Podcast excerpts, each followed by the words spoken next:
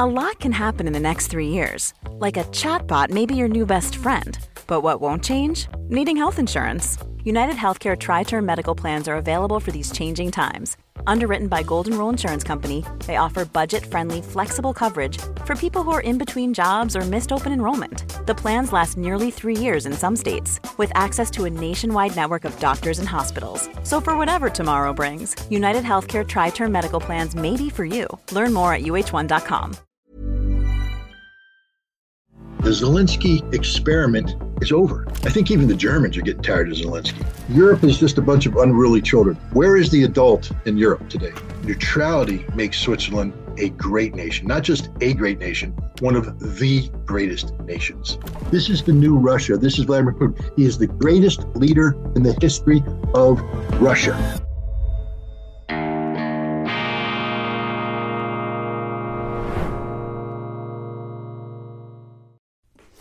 Grüezi miteinander, ganz herzlich willkommen und einen wunderschönen guten Tag, meine sehr verehrten Damen und Herren, liebe Freunde aus nah und fern, von wo aus auch immer Sie uns zuschauen mögen. Ich freue mich sehr, Sie zu begrüßen zu einer wirklich sehr speziellen Spezialausgabe von Weltwoche Daily, die andere Sicht, unabhängig, kritisch, gut gelaunt, aufgezeichnet am Donnerstag, dem 27. September 2023. Aber das, was Sie im Folgenden sehen werden in aller Ausführlichkeit, hat Bestand über den Tag hinaus. Weltwoche Daily ist ja vom Weltwoche Geist geprägt. Nonkonformismus, Gegensteuer, geben, die Demokratie, die Vielfalt, die Meinungsvielfalt verteidigen und eben nicht die Einfalt mitmachen, diesen Gleichschritt, den wir leider allzu oft im allgemeinen Konformismus, im sogenannten Mainstream erleben, erdulden und erleiden müssen. Wir bringen immer wieder auch die Stimmen, die Sie sonst nicht hören können, jene Akzente, jede Argumente, jene Kontrapunkte, die Ihnen erlauben sollen, ein differenzierteres Bild zu gewinnen und auch eben die Gegenseite zu hören, die andere Sicht, die es immer gibt und die andere Sicht ist die Voraussetzung für jede Erkenntnis, für jedes Gespräch, für jeden Dialog und darum ist das so wichtig und die Weltwoche macht das seit ihrer Gründung vor bald 90 Jahren unkonventioneller Journalismus. Und das Thema der heutigen Sendung ist die Weltlage, ist die Außenpolitik, ist der Ukraine-Krieg und es ist uns gelungen, einen sehr distinguierten Gast hier zu gewinnen für ein wirklich ausführliches Gespräch. Es ist der amerikanische Kommentator, der frühere Nachrichtenoffizier und UNO-Waffeninspektor Scott Ritter. Scott Ritter, mittlerweile 62 Jahre alt, blickt auf eine sehr lange Karriere in den amerikanischen Sicherheitsapparaten zurück. Er hat den ersten Golfkrieg erlebt. Er hat als Waffeninspektor das Abgleiten der Vereinigten Staaten in den verheerenden zweiten Irakkrieg erlebt. Das war für ihn ein Damaskus-Erlebnis, wie er mir erzählt hat. Da habe er seine ähm, Beurteilung, seine Auffassung der amerikanischen Außenpolitik verändert. Und nun tritt er seit äh, über einem Jahr hervor als äh, prononcierter Kritiker der amerikanischen Politik gegenüber Russland in der Ukraine und er äh, beurteilt die Lage aus einer fundierten Kenntnis auch der Geschichte und ähm, aus der äh, persönlichen Erfahrung heraus, die er natürlich im Gespräch und in seinen früheren Tätigkeiten gewonnen ähm, hat. Scott Ritter, auch ein Buchautor, ein Vortragsredner, der war kürzlich sogar in der Schweiz, hat da an einer Veranstaltung einer Stiftung einen Vortrag gehalten und, wie er mir ebenfalls erklärte, sehr viel gelernt über die schweizerische Neutralität. Wir haben ein langes, ein ausführliches Gespräch geführt über diesen Krieg und äh, wesentliche Akzente, wesentliche Thesen und Befunde ähm, von ihm lauten erstens, die Russen haben diesen Krieg in der Ukraine faktisch bereits gewonnen, der Westen hat verloren, weigert sich allerdings noch dieser Tatsache ins Auge zu blicken. Die europäische Politik sei mehr oder weniger inexistent, es gebe keine Erwachsenen im Raum, ähm, die einzigen Erwachsenen, die er auf der Weltbühne erblickt, die ähm, ja, ähm, herausragenden Führungspersönlichkeiten, abgesehen von allen ihren Schwächen und Abgründen und auch Dingen, die uns nicht an ihnen gefallen mögen, sind nach Aussage von Scott Ritter Wladimir Putin und Xi Jinping bin. Sehr interessant, was er über die Entwicklung der amerikanischen Außenpolitik zu erzählen weiß. Und am Schluss reden wir natürlich auch noch über die Schweiz, über die Neutralität. Und da werden Sie ein flammendes Plädoyer hören, sehr gut, brillant formuliert von Scott Ritter, eine glühende Verteidigungsrede der schweizerischen Neutralität. Er sagt, Schweizer bleibt neutral, denn die Neutralität ist die Grundlage der Größe und des Ansehens eures Landes. Wenn ihr euch bei der NATO anschleicht, wenn ihr da mitmacht oder Passivmitglied werdet, dann verkleinert ihr euch. Und es ist für ihn unverständlich, dass heutige Schweizer Politiker den Wert der Neutralität nicht mehr zu erkennen bereit oder in der Lage sind. Dies ein paar skizzenhaft hingeworfene Thesen von Scott Ritter, aber hören Sie selbst, schauen Sie selbst eine ausführliche Konversation über die Weltlage. Wir durchmessen düsterste Abgründe, aber ich kann Ihnen versprechen, am Ende selbstverständlich kommt der große Lichtblick. Zwei Optimisten im Gespräch, ohne allerdings die Lage heute sich irgendwie schönreden zu wollen. Würde mich freuen, wenn Sie sich darauf einlassen. Bühne frei für Scott Ritter. Vielen herzlichen Dank schon jetzt für Ihre Aufmerksamkeit und für Ihre ähm, Bemerkungen und auch äh, vielleicht kritischen, welcher Art auch immer, würde mich sehr freuen, auch von Ihnen da ein Echo zu erhalten. Aber jetzt genug der Vorrede, ähm, unser Interview mit dem amerikanischen Militär-, Sicherheits- und Waffenexperten Scott Ritter.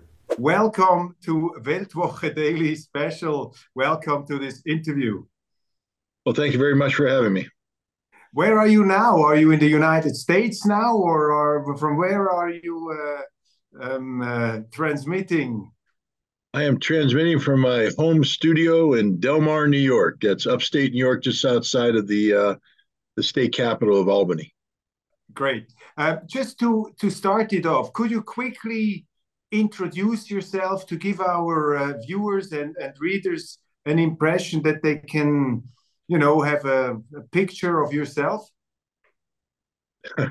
well i've been around for 62 years so there's a little bit of history here um, i was uh, raised as a child of a career air force officer um, so i uh, grew up around the world i went to three different high schools uh, one in Hawaii, one in Turkey. I graduated from an American high school in uh, Kaiserslautern, Germany.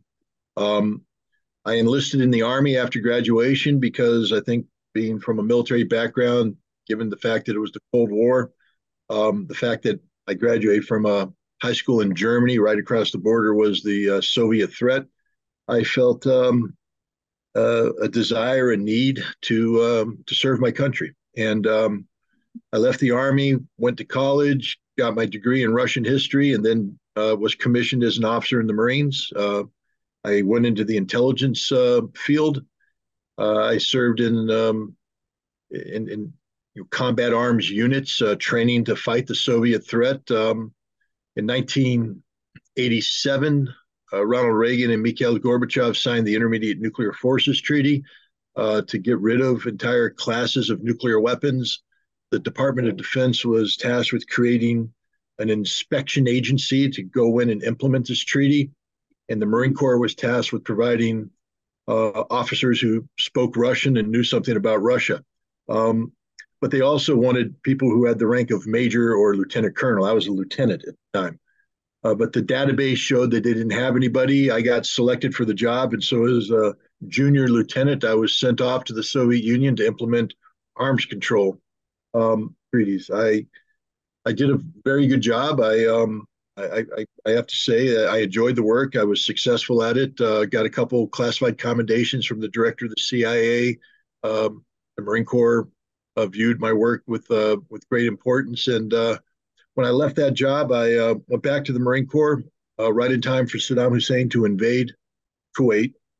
and I got caught up in the war. I ended up uh, serving on General Schwarzkopf's staff in Riyadh, uh, where because of my background as a weapons inspector, a missile inspector, I was put in, um, I was given the task of uh, trying to hunt down Iraqi Scud missiles that were firing into Israel and in the Arabian Peninsula.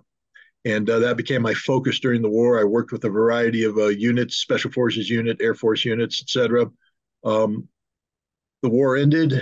Uh, at that time, I made a decision that my future would probably not be with the Marine Corps. The Cold War was over. I joined to uh, to kill Russians, and we weren't in the Russian killing business anymore. So I was going to get out and um, and pursue civilian life, but um, I was called by the United Nations. Uh, some of the officers whom I worked for uh, as a weapons inspector were now tasked with implementing the Security Council resolutions call, uh, calling for the disarmament of Iraq they were having trouble with the Iraqis. The Iraqis were lying. Uh, they weren't turning over what they should. And there was a need to create an intelligence organization within this inspection unit. Um, and I was asked to come in and, and, do this, to build an intelligence organization. Um, I, I, did that. Uh, I, the, the job took on a life of its own. I became um, not just an intelligence collector or an assessor, but I became a, an inspector, an operator. I ran sort of a, a, a full service uh, entity to collect information, evaluate it, inspect, come back. I did that for seven years, uh, leading some of the most uh, controversial and confrontational inspections against the Iraqis. I resigned from my position in 1998, citing American interference in the work of the inspectors. Um, and then from that point on, I became critical of American policy. Um, up to leading up to the 2003 decision to invade Iraq, I publicly made the case that um, there were no weapons of mass destruction left in Iraq worthy of uh, of an invasion. That Iraq had been fundamentally disarmed by the teams that I was involved in.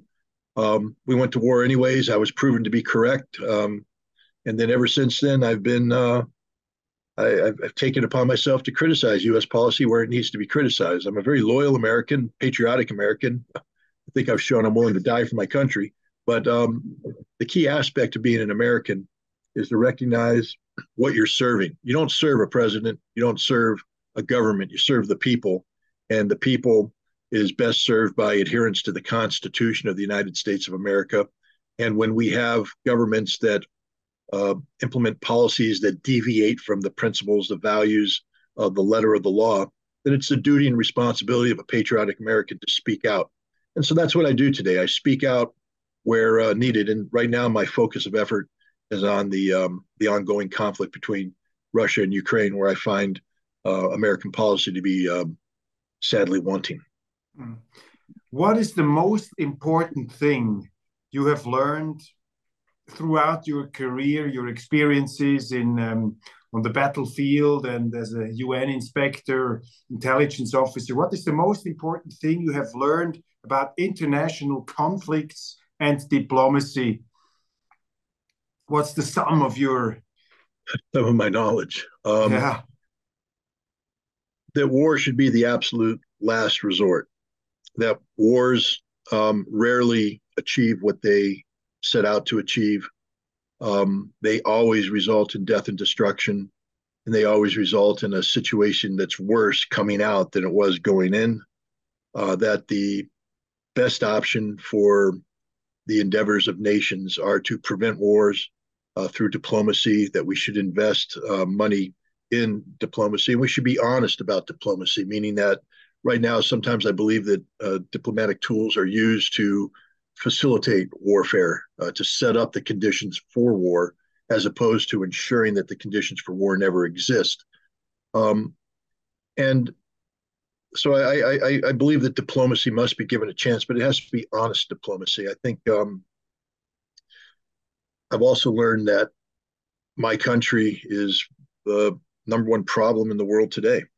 Um, the way my country interfaces with the rest of the world, we we interface as a singular hegemon, uh, where we insist that the world revolve around an exceptional America. Um, and I've learned that there's no such thing as American exceptionalism. Uh, that the rest of the world has a vote. Uh, the rest of the world is populated by uh, human beings who have uh, shared values. Um, every human has shared values. We want to live. We want things good for our kids. We want a better future, and that future should be a future uh, that's uh, shrouded by peace, not war. Um, and so, you know, that's that's it. Diplomacy, and that uh, America needs to do a better job of being diplomatic. Mm-hmm. How close are we now to a third world war? Looking at the situation in the Ukraine. You know, the Ukrainian conflict, as it is, uh, is being won by Russia. And that's a problem for the United States and Europe because we've been setting up this conflict for decades now uh, with the intent of defeating Russia. And Russia's upended that entire uh, calculus, which means that the entire um, national security and foreign policy uh, strategies of the United States, NATO, Europe are no longer valid. And when you invalidate um, you know national security visions on this scope and scale, uh, you create a feeling of existential risk. And right now, we have a situation in the United States and Europe that perceives a Russian victory in Ukraine as being a threat of existential proportions. And um, there is active talk about you know the need to use nuclear weapons. The Russians, on the other hand, uh, aren't going to use nuclear weapons preemptively but have said that if nuclear weapons are used against them, that they will respond with the totality of their capabilities, which would mean general nuclear war, the end of the world. The fact that we have the United States reflecting on what opportunities could exist for the use of nuclear weapons at a time when the Russians have said, if you use nuclear weapons, we will kill everything, um, means that we are in a very dangerous situation. I say that this, some people say that this is the worst it's been since the Cuban Missile Crisis. I say it's uh, worse than the Cuban Missile Crisis because the Cuban Missile Crisis was a controlled crisis. Both parties knew what they were getting into going in. The Soviets wanted American Jupiter missiles out of Turkey and Italy, and the Americans wanted Soviet SS 4 and SS 5 missiles out of Cuba. And there was a quid pro quo arrangement, even though the American withdrawal of missiles was kept secret. Uh, it was controlled crisis. It was dangerous, don't get me wrong, but it was controlled. There was an end game that both parties could agree to. Right now, we have an uncontrolled crisis with an end game that both parties don't agree to. Um, the United States and Europe are not in a position at this point in time to accept the reality of a Russian victory. Um, and so, you know, until uh, these nations, the, the collective West, so to speak, um, is able to understand that the reality is Russia has won, and to comprehend what that means and then adapt accordingly. Um, if they're going to struggle against the inevitability of a Russian victory um, at a time when nuclear weapons become the only last remaining um, weapon to to prevent this, we're in danger of there being a nuclear war, especially when uh, the strategists in the United States and Europe openly talk about a limited nuclear war. Um, you know, tactical nuclear weapons. Uh, you know, we, we, we, we, we can escalate to de-escalate. This is all nonsense. There's no such thing as a limited nuclear war. A tactical use of a tactical nuclear nuclear weapon will lead inevitably to the release of strategic nuclear weapons, which will in turn lead to the destruction of the planet.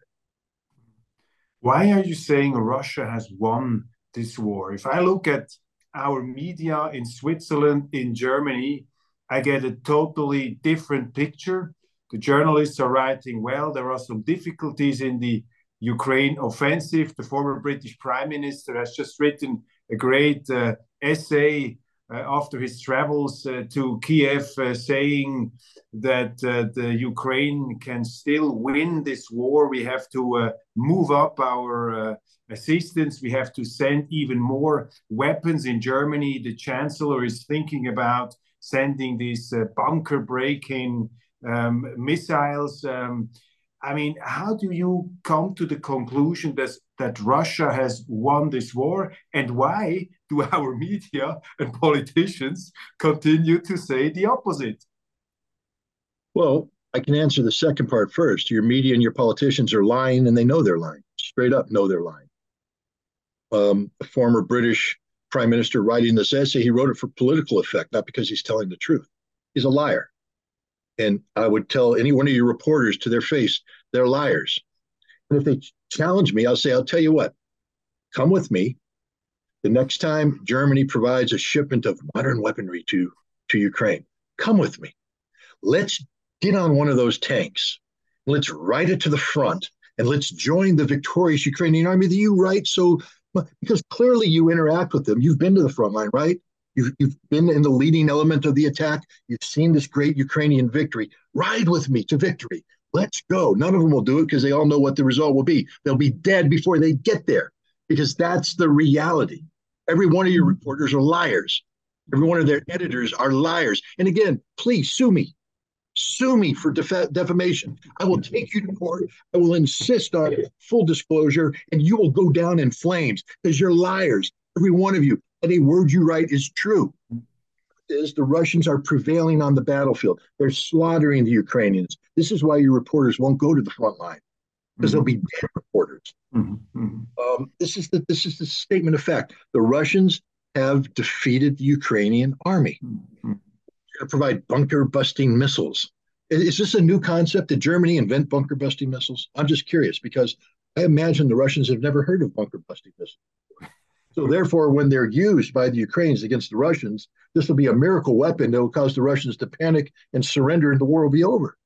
Or is this missile actually well known to everybody? It's been around. Uh, it has a limited utility. It will kill some Russians, but the end result will be nothing, because in war people die. Weapons mm-hmm. kill people. This is not a miracle weapon. Didn't the Germans learn about that? Didn't you believe at one point in time that the V1 and V2 were miracle weapons, that if you use them against the British, they would surrender? How'd that work out for you? It didn't work out very well. Uh, none of your weapons are miracle weapons. There's no such thing as a miracle weapon. What is a miracle are the troops in the weapons. They make the weapons work. And right now, the Russian troops are 10 times better than the Ukrainian troops, not because the Ukrainian troops don't have heart or courage, but how can you man these miracle weapons provided by the West when you have 21 days basic training and maybe five more weeks of you know advanced training? What is what does it take to train a German soldier? I imagine it's more than 21 days. And if you have a German soldier involved in complex combined arms warfare, I would imagine it would take about a year and a half to two years to train that soldier. Why does Germany believe that the Ukrainian soldiers can do in two and a half months what it takes the Germans two years to accomplish in terms of training?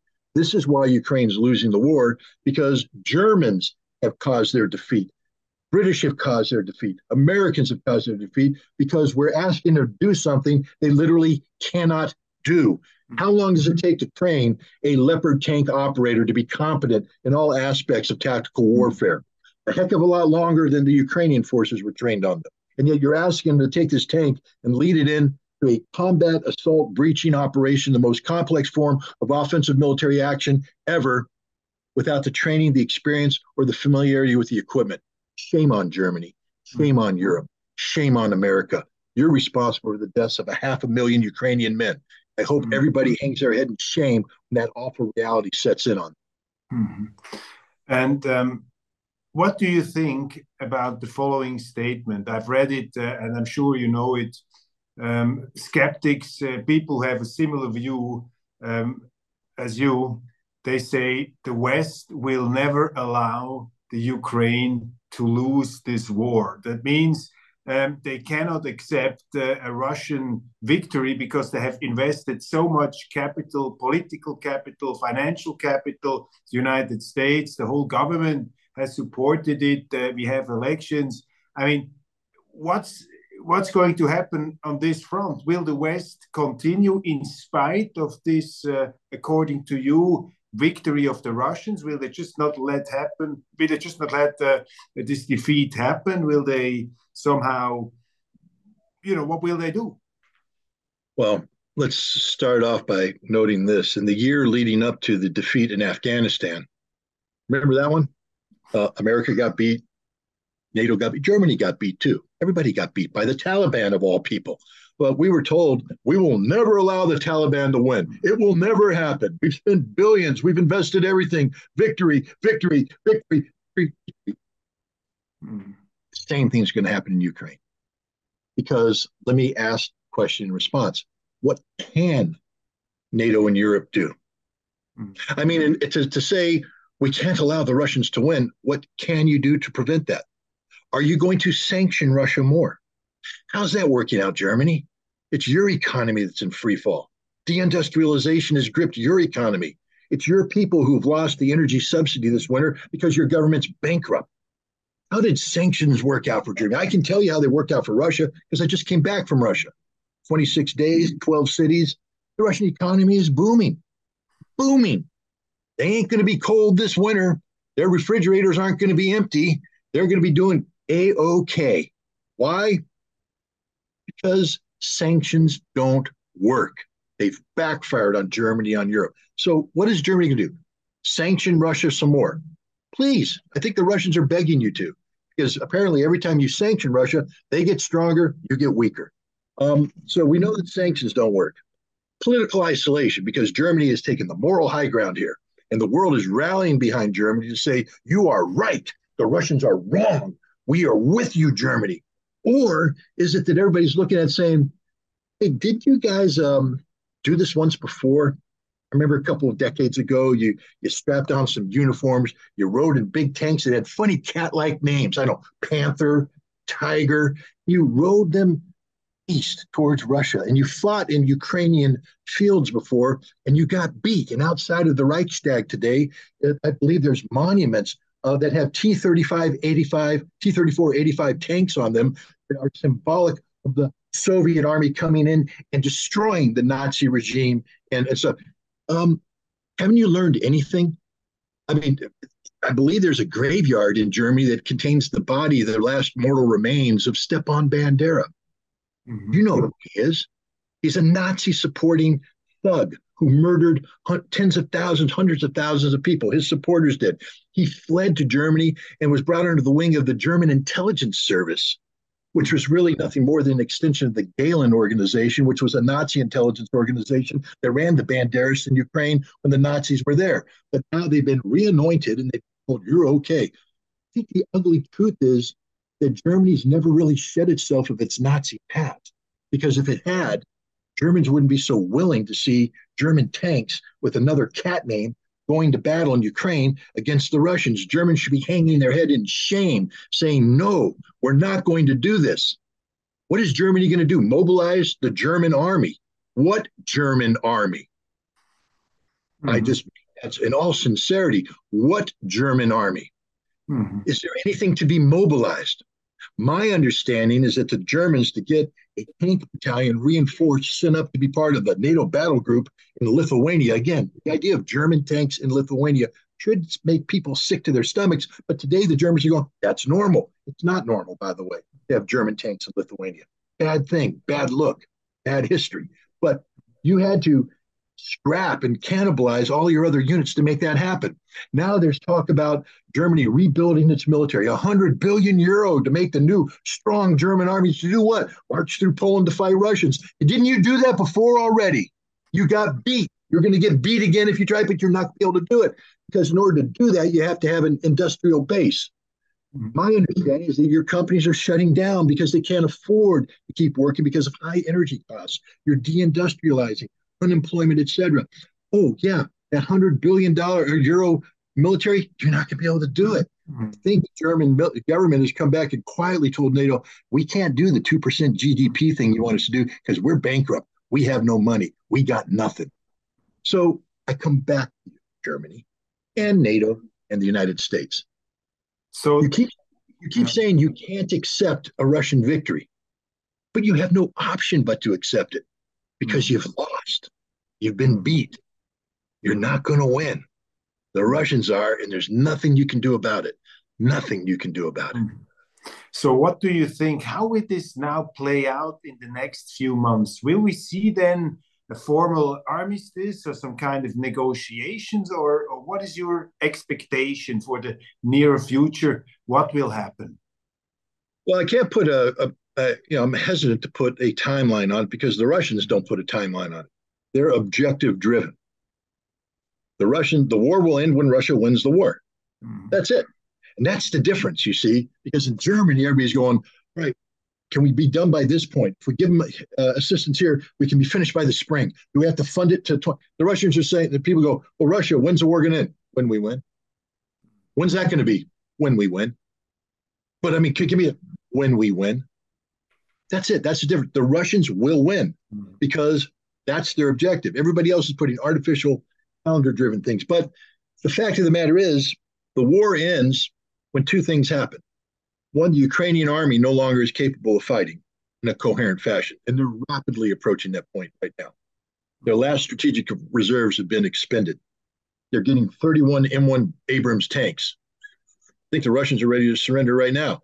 The fact is, I'm pretty sure Vladimir Putin just called up uh, Joe Biden and said, 31 M1 tanks. When can we sit down and negotiate the terms of our surrender? I'm ready to give up today because it's 31 M1 tanks. You've never heard of the M1 before. It's a miracle weapon. No, it's not. It's been around forever. Old tank. It's not very good. The armor that they put on it isn't even good armor. It's the butter armor. Meaning the Russian munitions are going to cut through it like hot knife through butter and kill everybody inside, which again is something that everybody tends to forget that when these weapons fail in combat, it usually results in dead Ukrainian soldiers. But the, the, the, Russians aren't worried about any of this. The Russians are going to defeat the Ukrainian army strategically. That point is coming. But the war won't end until there's a political resolution. The Russians have made it clear that Ukraine will never join NATO. So as long as there's a Ukrainian government that says we are going to join NATO, that means that the war ends when that Ukrainian government is kaput, finished, gone. We're getting close to that today. The Zelensky experiment is over. Hmm. Poland has said no.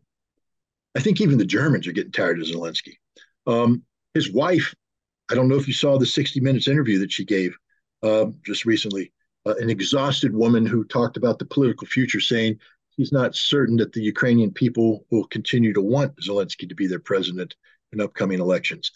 Now, I've I've seen a lot of uh, politicians' spouses uh, when they're interviewed on the verge of, a, of an election campaign. They're all upbeat. My husband's going to win. He's mm-hmm. great. The people love him. She was all defeated. The Zelensky era is over. He's doomed. He's collapsing as we speak. And when he collapses, that which replaces him will probably be inclined to bring an end to this war. This war, if there is a negotiation, the negotiation resemble what occurred on the deck of the USS Missouri, a battleship in Tokyo uh, Bay on September 2nd, 1945, where the Japanese were brought in, stood before a table, and compelled to sign surrender document without conditions. It was unconditional surrender. And that's the future for Ukraine. At some point in time, a Ukrainian official will appear before a Russian delegation, documents will be on the table, and they'll be handed a pen.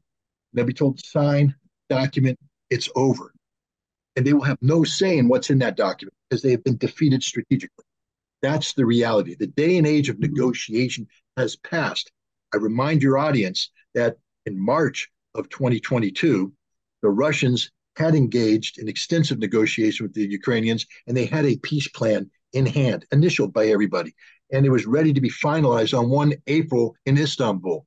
And it was NATO through the that same British Prime Minister who wrote that wonderful article talking about the, the need to continue. Yes, Boris Johnson. He's the guy that flew in and said, no, don't do peace because NATO's behind you. We're going to back you. How does that work out? The day of negotiations over. The Russians will not negotiation. There will be no ceasefire. There will be no frozen conflict. Uh, the war is over. Europe, you lost. Mm-hmm. Get used to it. What do you think is the game plan of the American government, of this American government? I mean, it's puzzling. Um, I'm I'm not against the United States. Uh, you are not against the United States, but probably both are very skeptical and critical about the direction of the American foreign policy. Let's say till 1990, uh, uh, after they won the, the Cold War, basically. What's your explanation that the United States have created this situation where Russia was somehow provoked into this war. I mean, is that serious foreign policy? Is this Zbigniew Brzezinski, the great chessboard kind of geopolitical maneuvering, or is this kind of shallow idealism?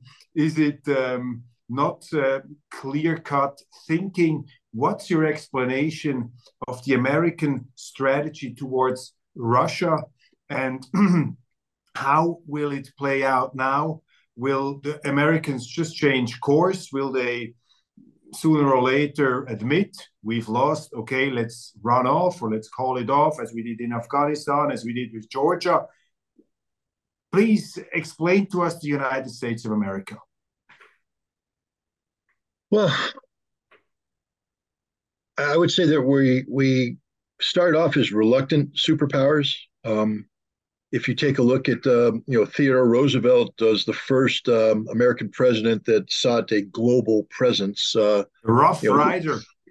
The Rough Rider, and I love Theodore Roosevelt. But you know he built the uh, the big American fleet and it sailed around the world. And you know, but his philosophy was speak softly and carry a big stick, meaning we're not here to yell at you or anything. But if you want to mess with us, we'll beat you over the head because we're America. Uh, beginning of American sea power uh, World War One came. Winston, I mean, uh, uh, Wilson got America involved in that war on the side of Great Britain, an empire against the Germans, an empire. Um, you know, a lot of Americans believe we fought for the wrong side at that time. Uh, you know, maybe, uh, but it doesn't matter. We we did what we did. Um, but we emerged from that with a a feeling of Europe was exhausted, was exhausted by conflict, and the United States was this power that suddenly had you know, it was still a young power, an immature power, but you know, we were flexing our muscles. We suddenly realized, hey, we're pretty strong. We got we got some muscles. You guys are a bunch of old men who are all beat up after this war. Um, League of Nations, we talked about, you know, values and all this stuff, but it didn't quite work. It, it, it, the world wasn't ready for that. And America went into a period of isolationism. Uh, leading up to the Second World War, we were strong economically, but we didn't want to get involved in this global war mm-hmm. stuff. That was your business. The Japanese and the Chinese was their business. This was Europe was your business. It was not the Swiss business. It was not the Swiss business. We Swiss, we stayed out of all the wars. of course. Or what we can say is it was all your business. Meaning well, yeah, it was forced upon us. It was forced yes, upon us. The no, what I mean is you, of our neighbors was forced upon us and, and, you gladly assisted in the banking operations to help this. But oh, um, here I had to intervene fiercely, but uh, I don't want to ahead. interrupt you. Please continue. No, no, no. I, first of all, first of all, I'm saying that with a smile on my face because I'm not an I expert. See, yeah, so, sure. Otherwise, I would have just called my lawyer. I would have just called my lawyer and my two bodyguards. But uh, of course, your smile saved the situation. Thank you. You have two bodyguards. You might need three. But um, well, they're hiding now. Okay. no, but the, uh, the the the point is, um, the United States was reluctantly brought into the war. Um, now, President Roosevelt was more aggressive. He, of course, had Lend Lease. He had the aggressive trolling in the Atlantic, and some people accuse him of creating the condition that uh, facilitated a Japanese attack on Pearl Harbor. I'm not a conspiracy theorist. The Japanese attacked us because we were trying to yeah. prevent them from getting oil and, and, and things of that nature. But the point is, we were thrust into this war, war, the global war. And again, while we suffered casualties, while we paid a price economically in terms of lost material, et cetera, we were untouched. Other than Pearl Harbor getting bombed, American soil, I think uh, we, we got an Aleutian island, Attu and Kiska, up there in the Aleutians in Alaska. The Japanese landed on that too. And I think a Japanese submarine launched an airplane that dropped a couple paper bombs on, on us. But other than that, we were untouched. Europe, meanwhile, is destroyed, devastated. Asia laid to waste. At the end of the war, America was the big power economically, and through Bretton Woods agreement, uh, we we created a system of dominance, global dominance, and we continued to do that and use that, especially as we morphed into the Cold War. You know, the Cold War didn't need to be fought. It was it was it was actually a war that was premised on a on Winston Churchill's prejudice against the Russians, and then um, uh, Kennan's uh, Kennan being an American uh, diplomat who wrote the long George telegram. Kennan. George Kennan. Um, you know, he wrote a telegram that everybody misunderstood and misquoted, and uh, he was talking about economic conflict. Everybody, uh, people like uh, Paul Nitze came in. he wrote national security document 68, NC 68. Um, that became the containment strategy um, but we didn't need to have a Cold War, but we we did it. And one of the reasons why is that we needed an enemy, hmm. because the American economy that had been in depression. Remember, we had this horrible depression in the 1930s, and we were pulled out of that depression uh, largely because of World War II. Now we have this powerful economy, but in order to justify these continued expenditures, we needed an enemy so we could keep the economy on a near war footing. That enemy became international communism, the Soviets, the communist Chinese. And so we create a what, what today we call a rules-based international order to govern the world that we controlled. We had everybody tied to us economically. The dollar was the reserve currency. Um, we called the shots. We controlled all of the World Bank and the IMF, and we controlled every. Well, I, I think the Swiss were trying to control behind the scenes with their their banking. I'm joking again, but uh, we were we were played some discreet part in these uh, discreet. Yes, very discreet. Uh, but uh, with the secret Swiss bank accounts, which I never got involved in, I, I much to my regret. But um, maybe I have a. You have to go house. to Delaware today for that. Yeah, yeah, the Delaware corporations, yeah. But uh, again, in all seriousness, we had this this massive system that was designed to defeat world communism, the Cold War, and then the Cold War ended. But what's interesting about the Cold War end, ending, because uh, you talked about Brzezinski and chess. Mm-hmm. Um, in chess and chess competitions, it's not just what happens on the board; they have a clock, you know, and and, and so it's timed, and you can lose one of two ways: they can checkmate you, or you can run out of time. Mm-hmm. And the West is like, we beat the Soviets, checkmate. Never happened. There was never checkmate. What happened is the Soviets ran out of time. And, uh, and ran out of money. Well, that's what I mean. I'm symbolically talking about running out of time, meaning that it, it wasn't a defeat of the ideology. It said it was it was an economic defeat, mm-hmm. uh, brought on by not by external pressures but internal. Um, the, the fact that the, the, the Soviet system just wasn't working, uh, mm-hmm. whether it's you want to call it corruption or whatever, it just wasn't working. Uh, so it collapsed. At that point in time, a true leader would have said, if, for instance, if you're a businessman and you have a business model, that business model is predicated on certain realities, and then the world changes. A good businessman says, time out on our current business model. What do we have to do to adapt the current business model to the new realities? And then we will transition with these realities and we will take a leadership role and we'll become something different. The United States had an opportunity with the collapse of the Soviet Union to do just that to say, time out. What are the new realities?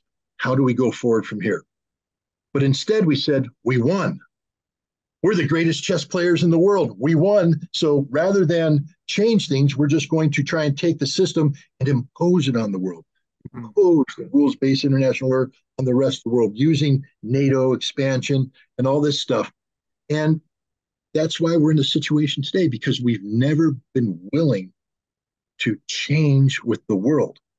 And right now, because the world has changed so much, we have no choice. We will change. Mm-hmm. Even the Biden administration, whose 2022 uh, national security strategy document is again founded uh, throughout the document in the, uh, the, the, the notion that the rules based international order uh, is necessary for the functioning of liberal democracies around the world, and that the world is attracted to the American model of liberal democracy, and we must keep it strong.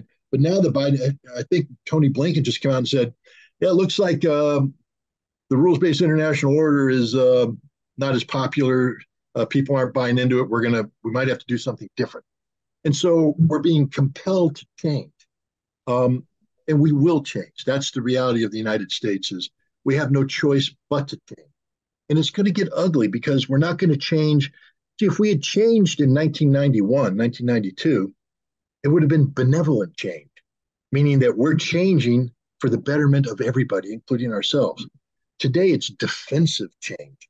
We are in a defensive crouch because we have failed. And so, as we change, we're going to be looking to hold on to what we can. And this is where Europe has to be a little nervous here because we're going to hold on to Europe as an American colony. We're not going to call it a colony, but you're going to exist to provide an outlet for the dollar. We're going to destroy the euro. Uh, and then we're going to make Europe addicted to the dollar and the European economy tied to the dollar, tied to America. We're going to do the same in South America. We're trying to carve up our own little corner of the world while China and Russia take the rest of the world, India, etc., and Swiss banks. Mm-hmm. Would you go so far as to say that the United States, as this victorious hegemon after the Cold War, is today a threat to world peace? Yes, absolutely. We're the greatest threat to world peace because the world is transitioning away from the American singularity uh, to a, a multipolar reality. We see that with BRICS. We see that with the Shanghai Cooperation Organization. We see that with even the G20, which is nothing more than a tool of the G7, which is a tool of America. But even the G20 is starting to say we want a little bit of independence. I think they'll re- they'll get their independence when they dissolve the G20 and they just accept that BRICS is the thing. But it's a multipolar world taking place out there. The United States could say we want to be part of that multipolar world, meaning you know. But and, and America's so big and strong that when we walk in, the world's going to have to listen to us, not mm-hmm. obey mm-hmm. us, but listen to us. Mm-hmm. Just a new way of interact. You know, real leaders don't go in and order people to follow them. A real leader steps in the room and people say, I want to follow you. And so, if America was a nation with true leadership, we would accept multipolarity and we would step into the room and people would look at us and say, I like that. I want to follow it. But not that's not what we're doing. We're ordering people to follow us. And the world doesn't want to. We're becoming increasingly isolated in the world today. And as a result, because of our strength, we will lash out. We are the greatest threat to international peace and security, either through direct military intervention or the fact that we're running around the world and sticking our fingers in and stirring problems up, trying to weaken other people. Mm-hmm. You have been to the Soviet Union. You have just been in Russia. You have studied as a as an officer, as an intelligent uh, specialist, and I guess also as a UN inspector. You have studied the Russian leadership. Uh, you know the history of of Russia. What's your assessment of Vladimir Putin? Vladimir Putin was this uh, torchbearer of a new modernized Russia. He was the hope. He was in Germany. He, he got the standing ovation for his speech at the Bundestag. He was he was considered uh, a man of the West, a man of St. Petersburg. And now we are reading in our newspapers, we get it from your leaders, from our leaders, that Putin is uh, almost as bad as Hitler. He's this uh, um, this walking devil on earth. He is this huge threat of autocracy, of dictatorship, and we have to destroy him in order uh, to preserve our democracies. I mean, what's your assessment of Vladimir Putin? How, what role does he play in this international order? What are his qualities? but and what are his uh, shortcomings according to your perception? I mean, that's a tall order. I'll, I'll, give you an assessment. I'm not avoiding the question, but I, I do want to preface it by saying I've never met Vladimir Putin. I've never had the opportunity to speak with him. And it's very difficult sometimes to answer a question like the one you answered unless you can sit across from somebody, look in their eyes, look at the body language, and stuff. You can get a, a good assessment of somebody when you do that. So I'm doing this long distance, etc. So there's a little bit of a caveat here. Uh, but let me start by pointing out before I judge Vladimir Putin as a person and as a leader, we have to talk about the times in which Putin achieved political maturity. Uh, he started out in the late 1980s. He was a KGB officer, reached the rank of lieutenant colonel. He was stationed in East Germany at the time of the fall of the Berlin Wall. Um, he returned to St. Petersburg uh, as part of a Soviet Union in collapse. Um, and he left the intelligence service trying to transition in as an aide to uh, the mayor of St. Petersburg, Sobchak. Um, this is in the decade of the 1990s when literally Russia is in free fall collapse. It is bad. And people who claim to be trying to help Russia are actually just trying to dismember Russia to enrich themselves from the the wealth of Russia, but take it all out of Russia, leave nothing left for Russia to weaken Russia. This is the environment. He was not what we call a shot caller back then. A shot caller is a boss, somebody who calls the shots. Sobchak was a shot caller. Yeltsin was a shot caller. Putin worked for shot callers. Um, you know, Sobchak had a reputation. All Russian leaders had a reputation because you're living in a in a in a in a nation in decline, a society in collapse, an economy that's in tatters. Um, so everybody's in survival mode. And what happens when you get into survival mode? The norms and standards of the niceties of, of a legal structure go out the window because you can sit there and argue, well, you, you, you have to comply with paragraph 12C3A on page 42. And they're going to say, if I comply with that, I'm going to starve to death. Yes, but it's the rules, it's the law. Yeah, but I'm going to starve to death. Yeah. Bam! Shoot the guy with the law book, take his food, eat it. Now you're not starving to death. You're alive. Russia was in survival mode. So ugly times. And it only got worse. The best year in post Cold War Russia was 1992. The worst year was 1999. All right, it got worse. And what's the connectivity there? Boris Yeltsin. Boris Yeltsin was a horrible leader. He wasn't democratic. No democratic leader puts tanks in the streets of Moscow to fire on the Russian parliament as he did in October of 1993 he wasn't reflective of the will of the Russian people, or else the United States wouldn't have gone in in 1996 and buy an election. We bragged about it, by the way. Nice Time magazine cover, best election money can, buy.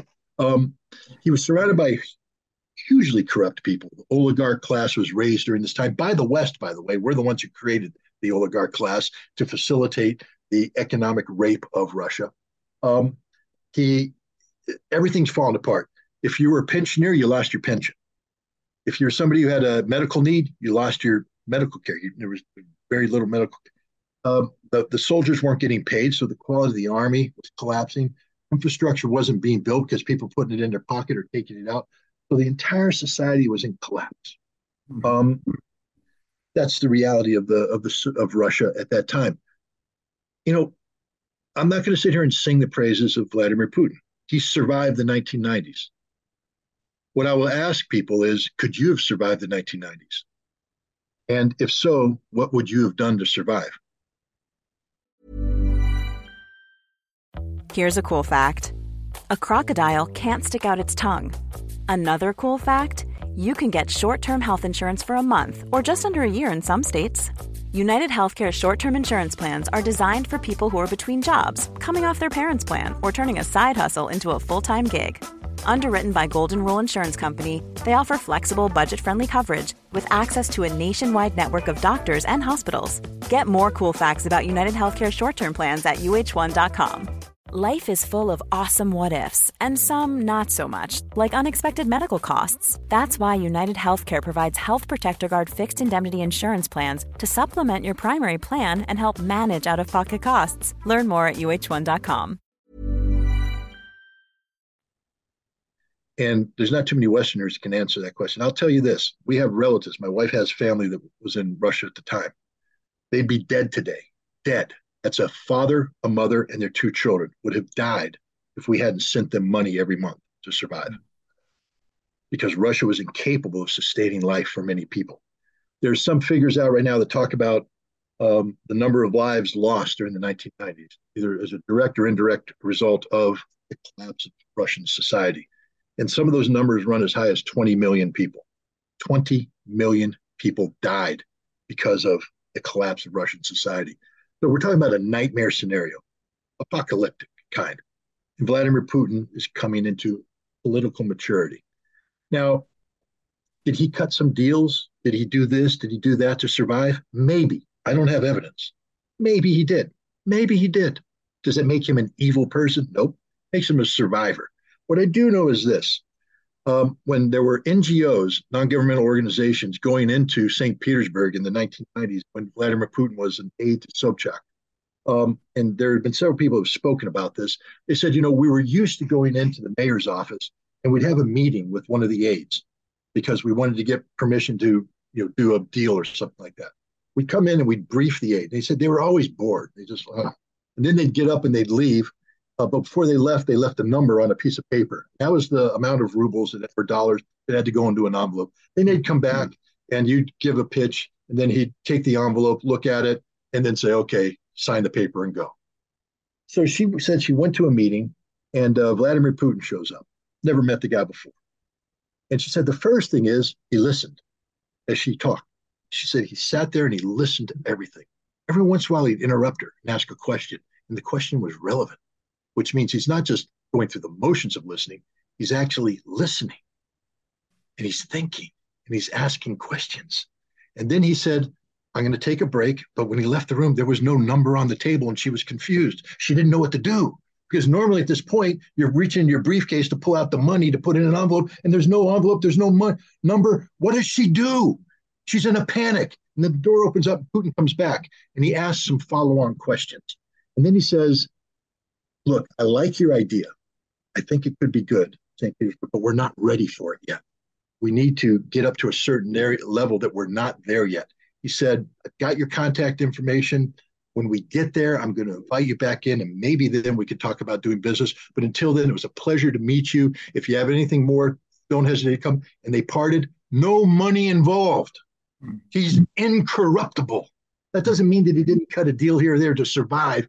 Everybody in that environment did. There's not a pure person in Russia during that time. You had to live. But when it came to doing his job, his task, it was pure. And Sobchak recognized that. That's why he got sent up to Yeltsin. Mm-hmm. Now, in 1999, Boris Yeltsin is on the downslide. He's he's done. He knows that his health is declining. And he also realizes at this point in time that he's made huge mistakes. Russia is destroyed. And he's looking for who's going to govern. And there's a whole bunch of people surrounding him who wanted that job. Primakov and others. They were just waiting. Who did he turn to? Vladimir Putin. And he said, Putin, I want you to be president. And Putin, you know what his answer was? I'm not ready. I don't want the job. I don't want the job. And he also said, You have to take the job because you're the only one who can do this and he took the job.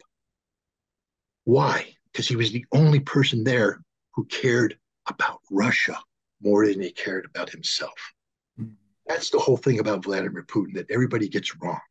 Mm-hmm. They think that he was one, he was going to be another corrupt Russian politician, that the West could come in. I mean, you know why your people gave him the standing ovation? Because you thought his name was Boris Yeltsin. You thought that what you're listening to is a younger version of Boris Yeltsin who's going to play the game it was always played. And you were anticipating that. But nobody listened to Putin. You know what the first thing Putin did after he was sworn in as president? He got on a helicopter and he flew to Chechnya, where they had a war going on. And he celebrated New Year's with the frontline soldiers, as a man does, as a leader does. Remember when I talked about leadership? When a guy walks into the room does he have to order you to follow, or do you just naturally follow? Putin walks into a room, people naturally follow him because he's a leader, a leader. He stands for something. He had to repair this broken country, this country that was in collapse. If Vladimir Putin hadn't been selected to be president, and he was selected, he was later elected in March of two, uh, 2000, he was selected.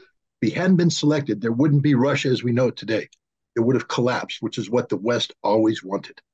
Vladimir Putin came in and said, no, I'm going to save Russia.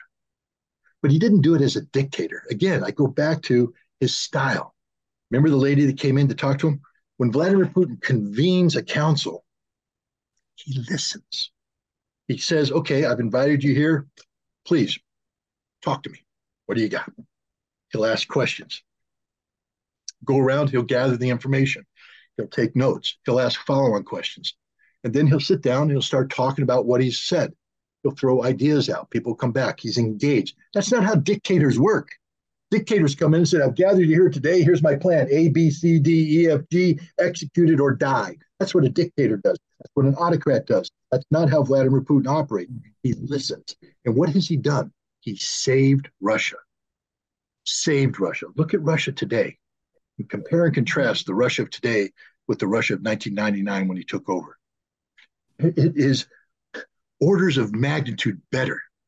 And it is directly attributed to the leadership of Vladimir Putin. And remember, during this time, he hasn't been receiving uh, the, the willing and able assistance of the West. From the very beginning, when the West realized that Vladimir Putin wasn't going to play the game, wasn't going to become a Boris Yeltsin, we began to interfere. We started buying off opposition politicians, Boris Nemtsov, uh, uh, Navalny, paying them off, the CIA, MI6, paying them off to undermine Vladimir Putin. We used the oligarchs against him. He warned the oligarchs. He came and said, I don't like you. You're corrupt, but you're real. You're here. I can't get rid of you because you're a reality. So here's the deal, oligarchs. You're rich, keep your riches. I don't want them. Uh, you can make more money, but you're going to do it honestly. And the money you make in the future will be taxed, and that tax comes here because I have to pay off the pensioners. I have to pay my soldiers. I have to build infrastructure. I have a country to run. I'm going to mm-hmm. run it on the money you're making that I'm going to tax. Be honest, or else I'll take you down. And he said, stay out of politics. There's one, the head of Luke, uh, Luke, uh, Lukoil, um, or. Yep. Khodorkovsky. He said, I'm smarter than you, Vlad. I got billions of dollars. You're nothing. You're you're you're Boris Yeltsin's little pimp boy. So I'm gonna run for office. I've got billions. I'm gonna win. You know what happened to him? He was destroyed. By whom? Vladimir Putin. Vladimir Putin said, I told you not to get involved in politics. He stripped him of his wealth, put him in jail, and now is it Khodorkovsky, right? Khodorkovsky, Khodorkovsky, Mikhail Khodorkovsky. Yeah, Khodorkovsky. He's in London right now working for MI6, running various little uh, think tanks and operations against Russia. He always worked for MI6. All the oligarchs work for foreign intelligence. That's how they got their money. That's how they got their wealth. Putin destroyed him, crushed him. But he hmm. couldn't crush all the oligarchs because that's where the money is. And remember, Putin's job wasn't to come in and change Russia overnight. It was to start from the basics, get the basic tax structure down, get the law structure down, get some money in, get the pensions paid, get those old people taken care of, get the soldiers paid so we have a military, get infrastructure up, safe infrastructure, roads, bridges, work slowly, slowly, slowly. And to do that, he had to have an economic engine that worked, and these oligarchs were part of it all the way up until the very end. They, Putin is free of the oligarchs. Why? Economic sanctions. The greatest gift the West ever gave Vladimir Putin was to sanction the oligarchs because they did what Putin couldn't do. They destroyed the oligarchs. They seized all their assets, and now the oligarchs, Putin and Putin came out after the war and he went, Hey, all you guys out there that stole all these billions, stay in the West. We don't want you anymore. Stay in the West. If you come here, understand that all the money you make stays in Russia from now on, and I'm in charge of you making money. You don't make the rules anymore. I do. This is the new Russia. This is Vladimir Putin. He is the greatest leader in the history of Russia. He saved Russia. He will go down in history as the equivalent of Peter the Great, of Joseph Stalin. Now, people say, Joseph Stalin, why would you can say what you want about Stalin? He saved the Soviet Union. He came in and he is singularly responsible for the industrialization of the Soviet Union, created an economy capable of standing up to Nazi Germany. Did he commit a lot of uh, crimes in the process? Yes. History has judged him but you have to acknowledge that he was a great leader. Great doesn't mean popular, doesn't mean nice. Great means great.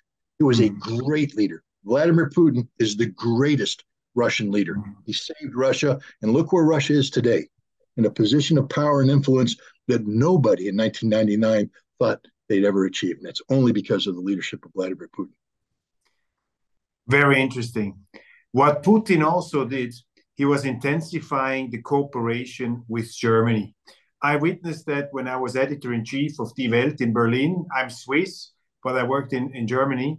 And I saw how Germany and Russia got together. I saw all these parties, you know, with the German industrialists, the Russians were there. It was like a natural symbiosis emerging. And at that time, Putin was regarded critically in the West, even in some German media, but basically there was some, you would say, not a very negative attitude towards it. But somehow along the way, Putin turned into the so called enemy of the West. If you're reading the newspapers now, they're arguing, even some experts like Timothy Snyder and all these people from Princeton University, etc., they're arguing, they're saying, now we see the true character of Putin, the enemy of the West. He's this Russian imperialist who wants to crush democracy, etc., etc. Could you explain to us how, in the American political perspective of the foreign policy establishment, Putin turned into an enemy? Why did that happen? I think at the beginning, even with the Americans in the years the 2000s, there was a chance of cooperation, of friendly coexistence. But why did the Americans suddenly go after Putin and after this uh, German Russian symbiosis, probably destroying symbolically, uh, even a symbolical act, destroying these Nord Stream pipelines. What what what what rode the Americans? To answer that, I'll start off with a little uh, little war story. Um, Sorry for the long question. It's uh, my English sometimes. Oh no, it's a, it's a it's a it's a good question. It's a good question. It needs a good answer. So I'm going to start off by saying this. I when you asked me to introduce myself, I talked about the fact that I um, studied Russian language and I studied Russian history in college. And when I was uh, asked to join this inspection organization, the inspection organization was meant to be staffed by the best Russian experts in the U.S. military. Back then, we trained real Russian experts, called them foreign area so, Soviet foreign area officers. Uh, to be a foreign area officer, you you had to be at least at the rank of major, and you'd be sent to a program where you'd get uh, you'd study Russian language at the official school in Mon- Monterey, California. Um, great tour, by the way. Spent a year in Monterey, California. Good sun, a lot of fun. But you had to study, learn Russian. Then you went and you got your master's degree uh, in Russian area studies. You could get that in any number of places. A lot of people went to Harvard. A lot of people went to Stanford. High quality education. And then you went to the finishing school, which was in Garmisch, Germany. Uh, today they call it the Marshall Institute, I guess, but um, you know after George C. Marshall. But back then it was called the um, uh, U.S. Army Russia Institute, uh, USARI. Um, and there it's a year or two years, depending on, of immersion, total immersion into everything about Russian history, culture. They had a village that they staffed with Russian emigres, and you lived. You went to shop in a Russian store. You spoke Russian, buying things, etc. You were immersed in it. And then when that finished, you did what's called a, a, a utilization tour. You went out and you advised, you went to the embassy, you did something, and now you came back to the army. And now we're talking, this is a three to four to five year investment into this person. Um, and now you're in a position to be expert to advise commands to do jobs, become a defense attache, et cetera. Um, real experts. And some of these guys were at the cutting edge of every aspect of U.S. Soviet relations, arms control, defense related, et cetera. Um, you couldn't. Now, this was during the Cold War. If you had asked any of them, how do you feel about the Soviet Union? They said, we don't like the Soviet Union. They're our enemy. But then when you asked them about Russian culture, they could speak in Russian. They could quote you Dostoevsky. They could quote you Lermontov, Pushkin, Tolstoy. They knew Russian culture. They could talk about Bolshoi theater with tears in their eyes because they loved it. They loved Russian culture. They loved the Russian people because they had studied them, they had gotten to know them. They hated the Soviet system, they hated what the Soviet Union was, but the Russian people were in their heart because all of this training led them to become one with them. They were thinking like them, real Russian experts. And that's why we had, that's why we succeeded. We did something in the Soviet Union during to build this inspection facility that was impossible. Nobody thought we could succeed, but because we sent people in who were not just cold warriors, but Russian experts. Mm-hmm I worked at the time. Uh, Jack Matlock was the U.S. ambassador yeah. at the time, uh, who was again not just a diplomat, a honest to God Russian expert. Spoke the language, knew the culture. He was going to come out and visit. He was going to do the open house ceremony there, cut the ribbon and the housing unit for the Americans there. And uh, the Soviets said, "What? What does uh, you know, ambassadors coming out? First time an American ambassador had been to this part of the Soviet Union. What do we do? What do we do? How do, and so I wrote back to the embassy. I said, uh, the Soviets want to know what Ambassador Matlock, and the answer came back from him, handwritten. He said, "Hey, this is my first time to uh, to the Udmurt Republic. Um, I am fascinated with any aspect of their culture. Anything they want to show me, I'll see. I just want to absorb it all." And I went to them. I said, "He wants to see everything." Mm-hmm. And they're like, "Wow!" And he came in, and they did they did it all. What a wonderful man, open minded. Um, the Cold War ends, it collapses.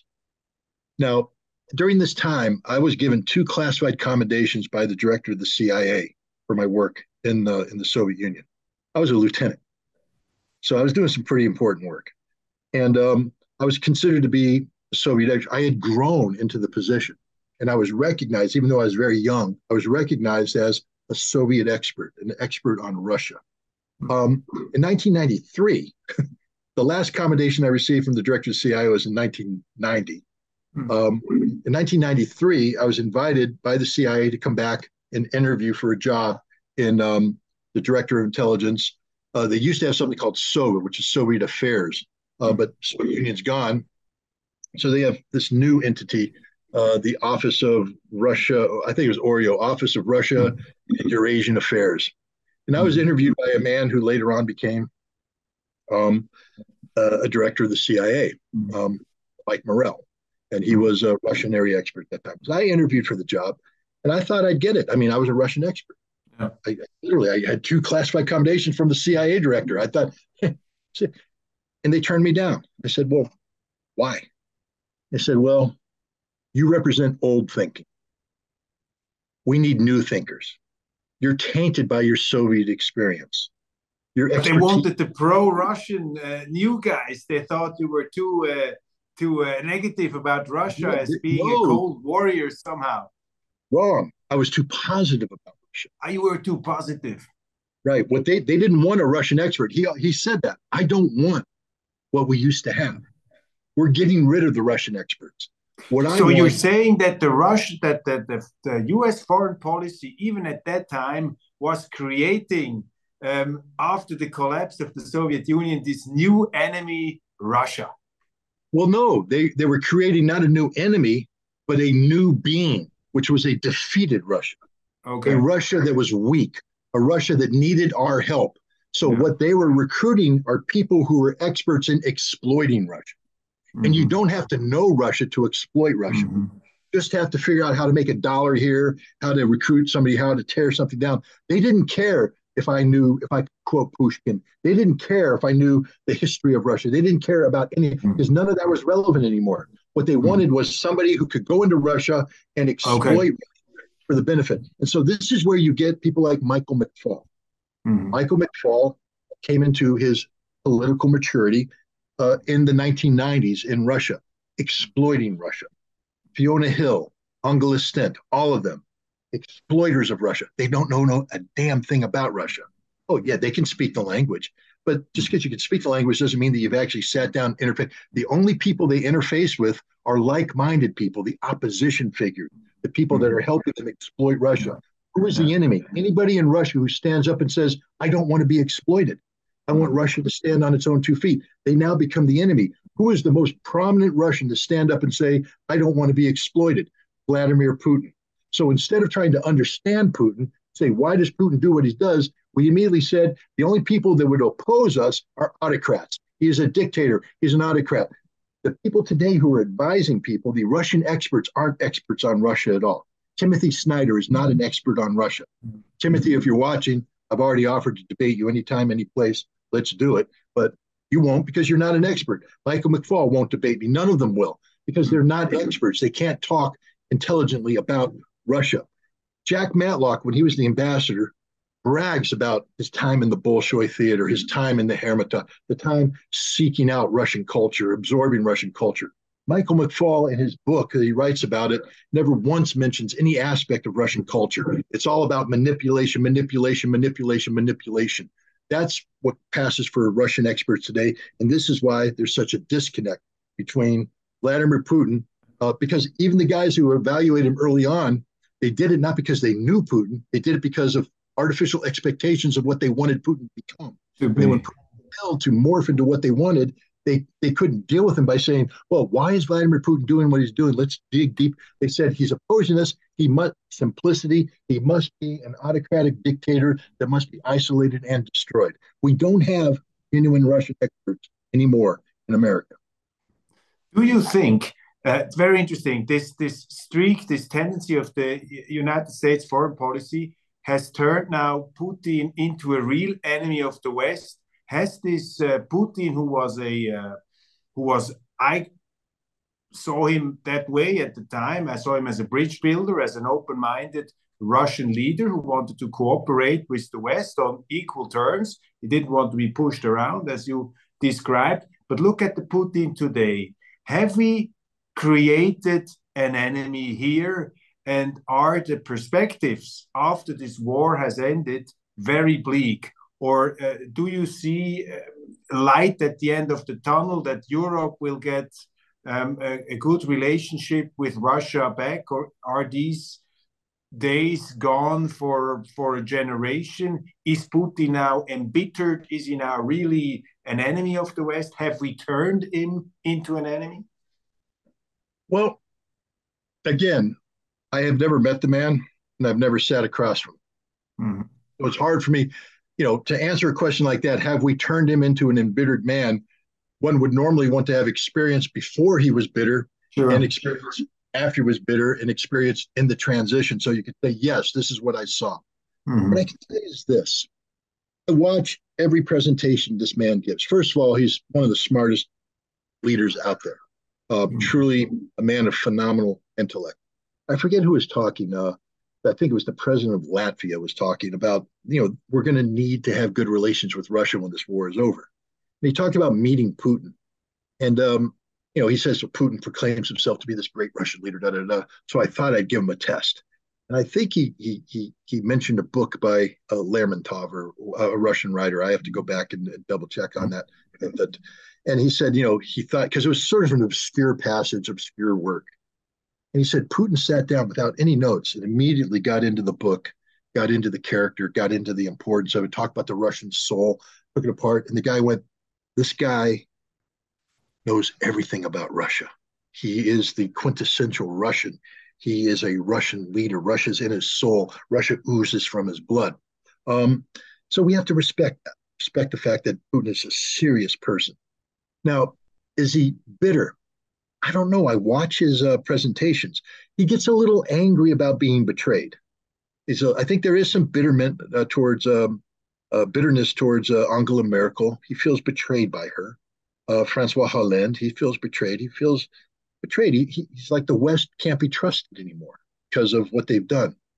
But then he talks. This is a very cultured man. And when he speaks of the West, when he speaks of America, when he speaks of Europe, he doesn't do it with hatred in his heart. I've watched his speeches. Is he positive about? No, there's a lot of negatives, and he points out. But when he speaks about them, it's an educated man talking about the potential. And he has said, "I have not turned my back on this. The West has turned their back on me." You know, and if the time comes when the West wants to work together, we can do so, as long as Russia is respected, as you said, treated as an equal. But so I don't think there's a bitter Putin. I think actually Putin is going to be the savior of Western Russian relations because he isn't bitter. You know who is bitter? Scholz, Biden, Macron, the entire Western leadership are bitter because they were beat. it's so interesting what you're saying. I mean, the uh, the impression really is there that uh, Putin, as far as I can judge him, as I see it, uh, you know, in his presentations, he seems to be rational, and the Russians are avoiding extreme language also towards the West, whereas our leaders they are talking much more emotionally about Russia. They have a much more uncontrolled vocabulary. Uh, they use words as weapons in this war. You see a certain hyperbole in the diplomatic language of our politicians, and you see um, the opposite on the Russian side, probably except Medvedev who has to overcompensate uh, because they doubted his loyalty to the country. Probably he overdoes it. He gets quoted here. But Putin seems, to me, from the outside, rational, whereas our leaders look emotional. Is that your perception as well? Yeah, I, I, I oversimplify what you say just by saying I, I say he's the only adult in the room. And I mm-hmm. like him as a um, kindergarten teacher, the classroom of uh, unruly children and you know he's trying to bring order to them and you know and all this. Europe is just a bunch of unruly children. Where is the adult in europe today? Where's the single adult leader in europe? Well we have to ask who is the where is the adult in the united states? There isn't uh, one. it's also some kind of absurd situation. We say in europe who is controlling the teleprompter of joe biden? I mean this we must be the most powerful man or person in the world or woman in the world. Yeah well i mean you can ask that question about many people. Uh, who's telling Mitch McConnell, the Republican senator from Kentucky, yeah. how to vote? Who's telling Dianne Feinstein, the Democratic senator from from uh, from California, how to vote? Because neither one of their minds work. Will and we yet, see a change of Will we see a change of government in the United States in the in the next year? Will there be a Republican president again? Probably a president who says it's just not um, in our interest to continue this lost war in Ukraine if it still rages on? Well, I think the Republican Party is in total disarray right now. Um, you know, when the, the, the man who's run away with the uh, you know the potential for a Republican nomination is Donald Trump. You know, man with what 41 indictments. Um, you know, he probably he might be in jail by the time the election rolls along. Um, and yet the Republican Party saying that's the man. The Republican electorate saying that's the man we want by overwhelming numbers. There's nobody that even comes close to those numbers. So the question is, who out of this pack could be plucked out to compete with the Biden machine? Because you said it's not about Biden anymore; it's the machine. There's a machine that's keeping Biden propped up. He's literally he's the front man, figurehead. Yeah, he, he waddles in, and they have to actually stop him talking because he just says really stupid things. It's very sad, to be honest, if we want to be human about this. And I don't like Joe Biden. Anybody knows my history knows that he and I go back a long way. And um, I despise him, and he he had disdain for me um, when I was a weapons inspector. Um, so I don't like the guy, and I don't wish uh, anything good for him. Uh, but I'm not a cruel person, and we're looking at a man who is slipping away into dementia, and um, this is cruel. What what's happening to him right now? He really should be pulled out of what he's doing, sent to a mm-hmm. quiet retirement place so he can spend the rest of his life not hurting himself and not hurting anybody. But instead, they keep putting him in these situations, and it's it's not only sad, but it's dangerous because he is the commander in chief. There's a lot of power that accrues to this position, and his brain's not working. And it's a problem for American democracy because if his brain's not working, that means mm. the people of around him Amazing. Step in where the Constitution doesn't permit them to step in, unless they're going to activate the 25th Amendment. But nobody's talked about doing that. So America is in a very, very tumultuous period in terms of our democracy. Um, who's going to replace him? I don't think the Republicans have anybody because what's going to happen is we Trump is not going to make it. Trump is not going to make it again.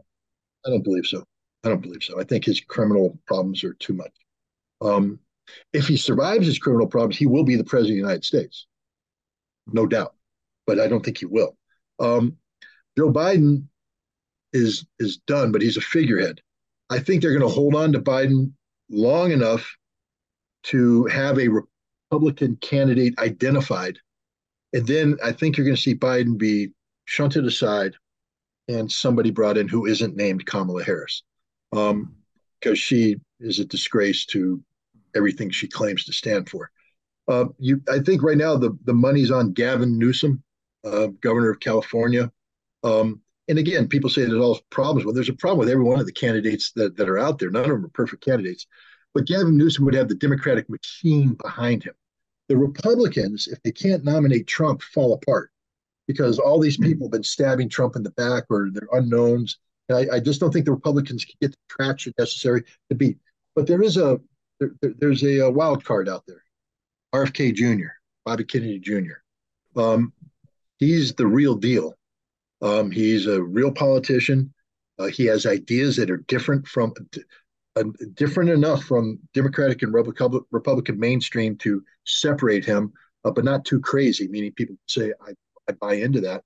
Um, and if he can gain traction, if the Republican Party disintegrates, and if the Democrats pump to Gavin Newsom, if it's Bobby Kennedy Jr. versus Gavin Newsom in a general election, Bobby Kennedy Jr. wins. And now we have a change in government. Now we have a government that will be structured differently, will operate differently, will operate more in the lines of the rational thinking that one is normally associates with American leadership. And we'll have a guy who, when he walks into the room, people will follow him because they want to follow him, not because he orders them to follow him. So I think Bobby Kennedy Jr.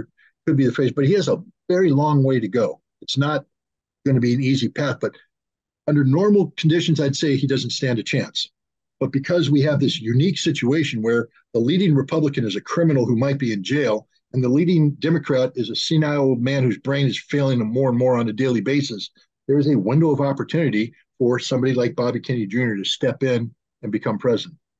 And it's a, it's a miracle that a country like the United States, even with this with this shattered elite, can still somehow work and march along and even have some uh, success um, probably not so much in the in the political field, but in the economical field.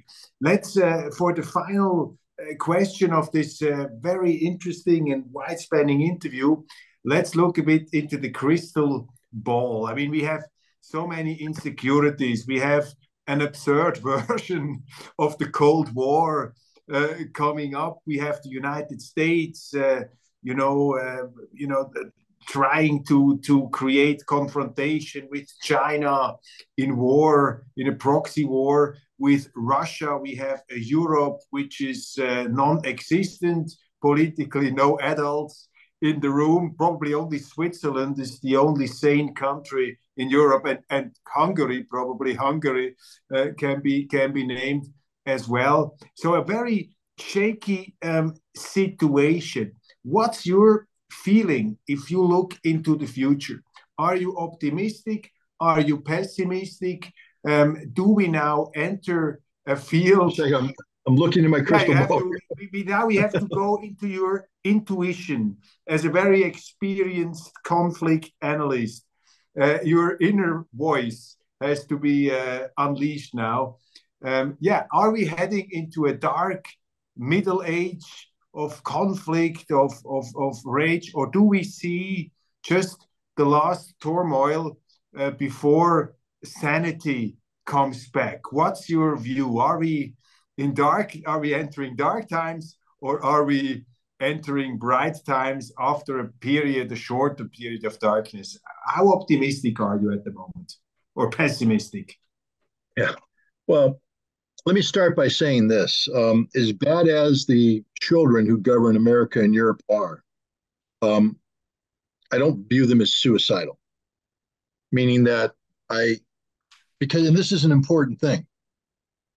I don't believe that these are people willing to sacrifice everything for a limited objective of you know countering Russia, etc. Even though Jens Stoltenberg and others have quantified this Ukrainian Russian conflict as an existential struggle between Russia and NATO. I don't think that there's a European leader out there right now who's willing to die and sacrifice his or her country for NATO. Um, and this is important because if I did believe they were willing to die and sacrifice themselves for NATO, then my assessment would be much different. Nor do I believe the American president is willing to sacrifice America or Europe. And so now we've realize that there's a lot of bluff taking place in the West. Yeah. And now we look. That's the good news, basically. That's the good news.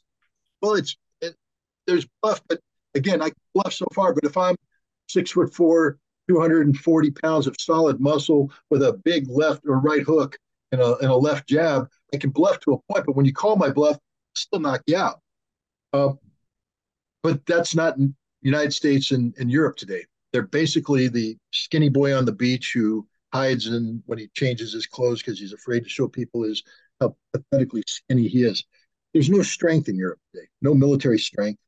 The United States is is on the decline. We spend 800, 900 billion dollars a year on a defense system, but we we can't do anything. We have nuclear weapons, but that's it. We just spend a lot of money and get very little bang for the buck.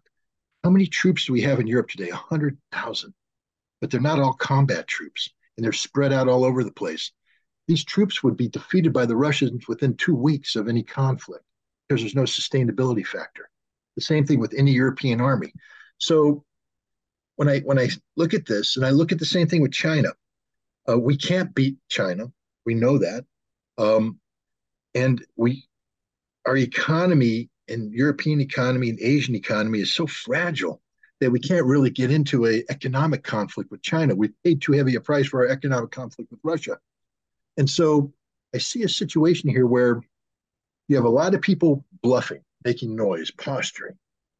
Especially on the Western side, especially on the Western 100% side. on the Western. You don't see any posturing from the Russians or the Chinese. They just want to do business. Xi Jinping is, there's two great leaders in the world today Vladimir Putin Xi Jinping. What do they have in common? A, they've been in government for a long time. One of the advantages they have that Vladimir Putin has over this is what he started with Bill Clinton, George Bush, Barack Obama, Donald Trump, Joe Biden. This is his fifth American president. I think he's figured it out by now. And I think Xi Jinping is on his fourth American president. Um, but my point is, these guys have been around for a long time. They've seen the world. Nothing takes them by surprise anymore. Um, they're they're the adults in the room. And their job is to create a stable world. And we know this because they're working together uh, to create the Shanghai Cooperation Organization. They're working together to create BRICS. They're working to create a trans Eurasian Economic Union. Uh, they're, they're working about creating global supply chains. They're not building militaries to dominate the world. They're building businesses to you know create infrastructure around the world that gives them an economic advantage. But hey, in the free market, isn't that what you're always looking for? An economic advantage. The fact that the Russians and the Chinese do it better than us uh, isn't their fault. It's our fault. We should be able to do compete, but we don't. Um, so I am optimistic. And here's the other reason why I'm optimistic. Because Vladimir Putin and Xi Jinping know that in order to get maximum benefit to their economy, they need a global market, a global market. They don't want the world fractured into a new Cold War type environment, an us versus them. They need global markets. They need access to the American markets, and they want American to have access to theirs. They want genuine free enterprise. Um, and so, if that's their strategic vision, then they're going to behave in a manner that achieves that. They're not going to try and score political points or geopolitical points by getting, you know, a Brzezinski like chess move over here and there and there and there. That's not their game. Their game is stability, multipolarity, um, you know, listening to other nations, working together as a global team. That's their approach. I've oversimplified it, and I know there's going to be people out there say Scott Ritter smokes dope on a daily business and he's hallucinating when he talks about this. Um, it's more complicated than that. But from a broad picture, making this broad assessment, that's the vision I see of the Chinese and Russians working together. And I look at America and Europe, I see bitter old men and women who are bluffing, though, because at the end of the day, when you take off their clothes, they don't have the buff bodies anymore. They're sort of hmm. pathetic. They're old, they're fat, they're skinny, and they're not going to be able to challenge the Chinese. Instead, what's going to happen is I believe that Russia and China will give them space to grow to where they need to grow and to be part of the global community. And I believe that in 50 years, 100 years, you're going to see Europe and in America integrated into the global network uh, in a much more constructive manner than we are now. They're not going to be subordinated to Russia or China, but they're going to be the equals of Russia and China. As a Swiss, as a neutral Swiss, I can say from an independent view that I totally share your optimistic view. And I have talked recently to my former philosophy professor. He's a German. He's now 96 years old. And I asked him the same question. And he says, No, come on, I'm very optimistic because the Russians and, and the Chinese, they went through hell in the last 150 years. And this historical experience is so deeply ingrained in these peoples and they have seen the benefits of globalization of international cooperation and they see the fruits of it whereas we in the west we are totally decadent. We take it for granted. We are embarking in this on this crazy woke philosophy thinking about gender toilets and you know how to destroy our language and everything. These are typical signs of late roman decadence. And to take your point here to a provocative uh, condensation, one could say Russia will probably get arrested if I say that, but Russia and China are helping the decadent West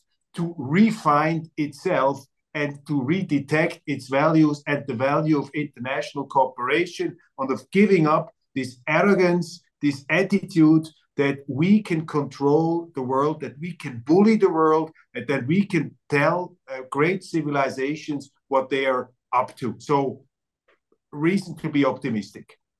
I, I, I share your optimism and I agree. Look, like I said, I love my country. I love it deeply. Um, I love the potential of America. I don't disrespect Russian culture. I don't disrespect Chinese culture, and I definitely don't disrespect their history. But I do believe that America has um, the potential to be one of the great nations in the world. We stand definitely one of the very great nations of the world. But I mean, we can be great not because we bully people. We can be great because we lead. We lead from a principled standpoint, not that we sit tell people what they have to do. You know, democracies aren't created by me forcing you to be democratic. Democracies are created by me setting uh, an example and you emulating it based upon your own needs. And then I respect the fact that what you have is different from me, but it works for you.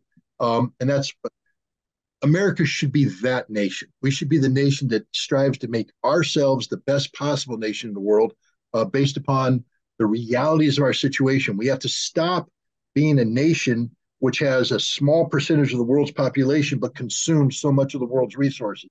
That's an unequal thing. We have to learn to live within our means and to be the best we can within those means, and then to work with the world to make everybody better. And if we do that, look, we're a rich nation. We have wonderful wealth. We have a population that's stunning. Anybody who's been to America, throw away the politics, get out of the inner city, and travel America and meet the American people. They're the best damn people in the world. They're hearts of gold. They work hard. They will help you. They believe in things, but they, have lost their way they, because their politicians have lost their way. If we can get political leadership to fall back in on the basics, America is a great country. People would love to be friends with America. There was a time when people wanted to be friends with America, and I'm hopeful there's a time when people want to be friends with us as well.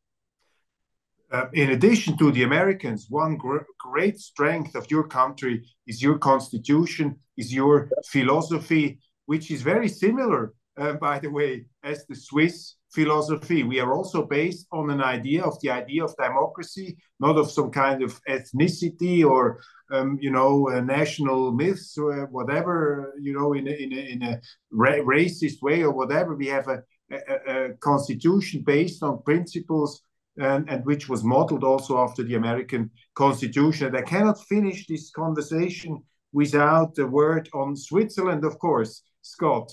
Um, how do you assess Switzerland's role in the world, especially in this conflict? Switzerland's neutrality. We have a huge discourse in this uh, country, in our parliament. I'm now in Bern, uh, just uh, some 100, 200 meters uh, uh, next to me. There is our parliament.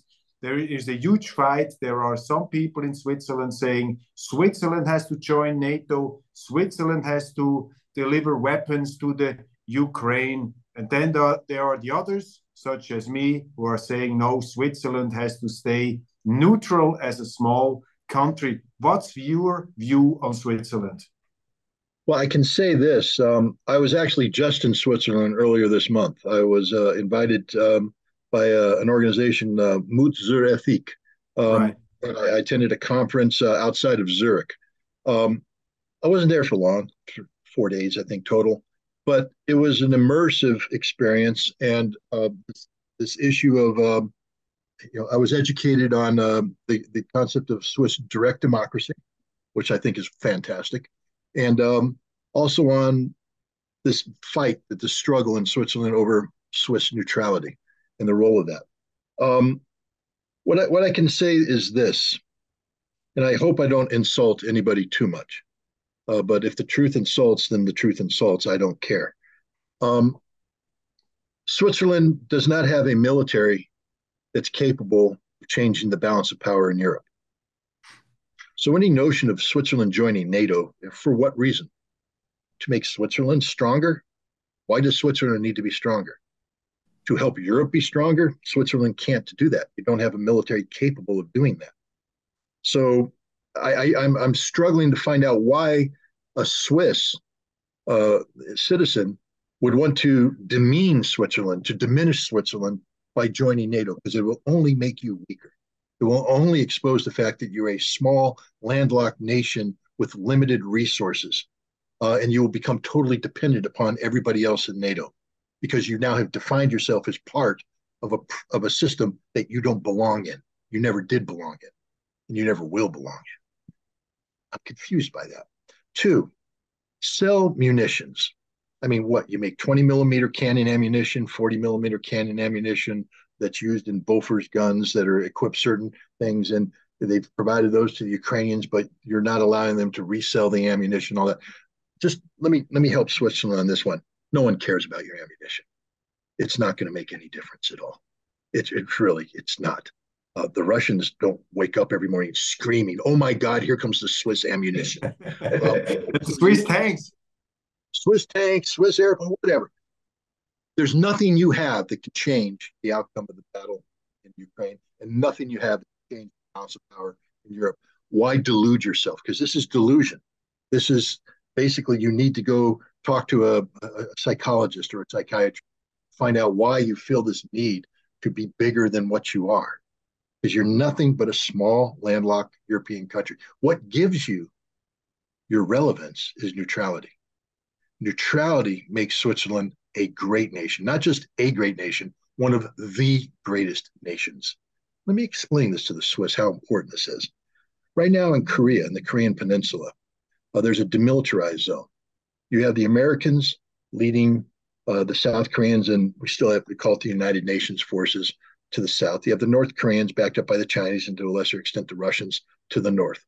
Um, and there's a real potential of conflict. There's two armies facing off together. In the DMZ, there's 10 men, a unit of 10 men. Five of them are Swedish, five of them are Swiss, neutral countries. And they get to travel everywhere and they're trusted by everybody because they don't, they're, they're not prejudiced by being part of this block or that block. And they accomplish so much in deconfliction. If there's a problem, they make peace possible. Five men from Switzerland have more impact on global security in the Korean Peninsula than a million men on either side of the border. Five Swiss men, five Swiss men are more important than a million men on each side of the border. That's how important you are. And why you don't appreciate that, I don't know. You know, the Intermediate Nuclear Forces Treaty that I was part of, it was a very complicated negotiation between the United States and the Soviet Union. And you know where those negotiations took place? in Geneva. Why? Because it's neutral ground. Because we felt safe to come in there, they felt safe to come in there. And through this neutral space, Sweden saved the world. I don't mean to be a little overblowing here, guys. Had the Intermediate Nuclear Forces Treaty not been signed, we'd all be dead today because there would have been a thermonuclear war.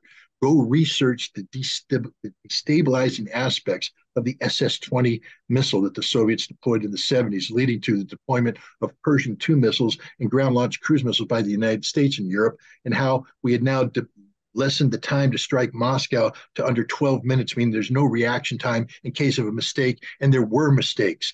The world would have ended. You know why the world is surviving today? Not just because of me as an inspector, although I insist that people shake my hand and buy me a beer and thank me for them being alive today, but be that as it may, I wouldn't have been able to do my job if it weren't for Geneva, this neutral space. Switzerland saved the world and has the potential of saving the world again. You're a small country. You have limited resources. You have no military worthy of the name, no insult to those brave Swiss men who carry their guns home. Okay. If I invade your country, I'm sure you'll die gloriously. But if the Marines invade your country, I will kill. We will kill you all because we're professional murderers. You're Swiss citizens. There's a difference. You don't want to become professional murderers. That's the last thing you want to be. You want to be good Swiss citizens and you want to be neutral parties so that everybody trusts you and relies upon you to save the world. We are going to need to be saved from people like me from people like the Russian equivalent of me, who all we want to do is close with and destroy the enemy through firepower and maneuver. That's all I think about. I think about killing the enemy. You should be thinking about peace. You should be thinking about how you can get this rabid wolf named Scott Ritter to sit down with a rabid wolf, a Russian name, at a table where we can stop talking about killing each other and start talking about peaceful coexistence. That is Switzerland's role. And you can only do that if you're neutral. And I hope the Swiss people understand that. What makes you the greatest nation in the world is your neutrality. And when you lose that, you become one of the least significant nations in the world. Scott Ritter, thank you very much uh, with your great words, which will echo uh, for eternity in our Swiss parliament. I hope it has been a great privilege to have this candid conversation uh, about so many important topics. Uh, thank you very much for your time. Thank you very much for your wisdom, your insight. And we have seen today a, uh, patriot, patriotic American who considers considers his his duty to pull up the mirror and also to be critical towards uh, the the political uh, developments in his own country. Many thanks for this conversation. Thanks for having me. It was a pleasure.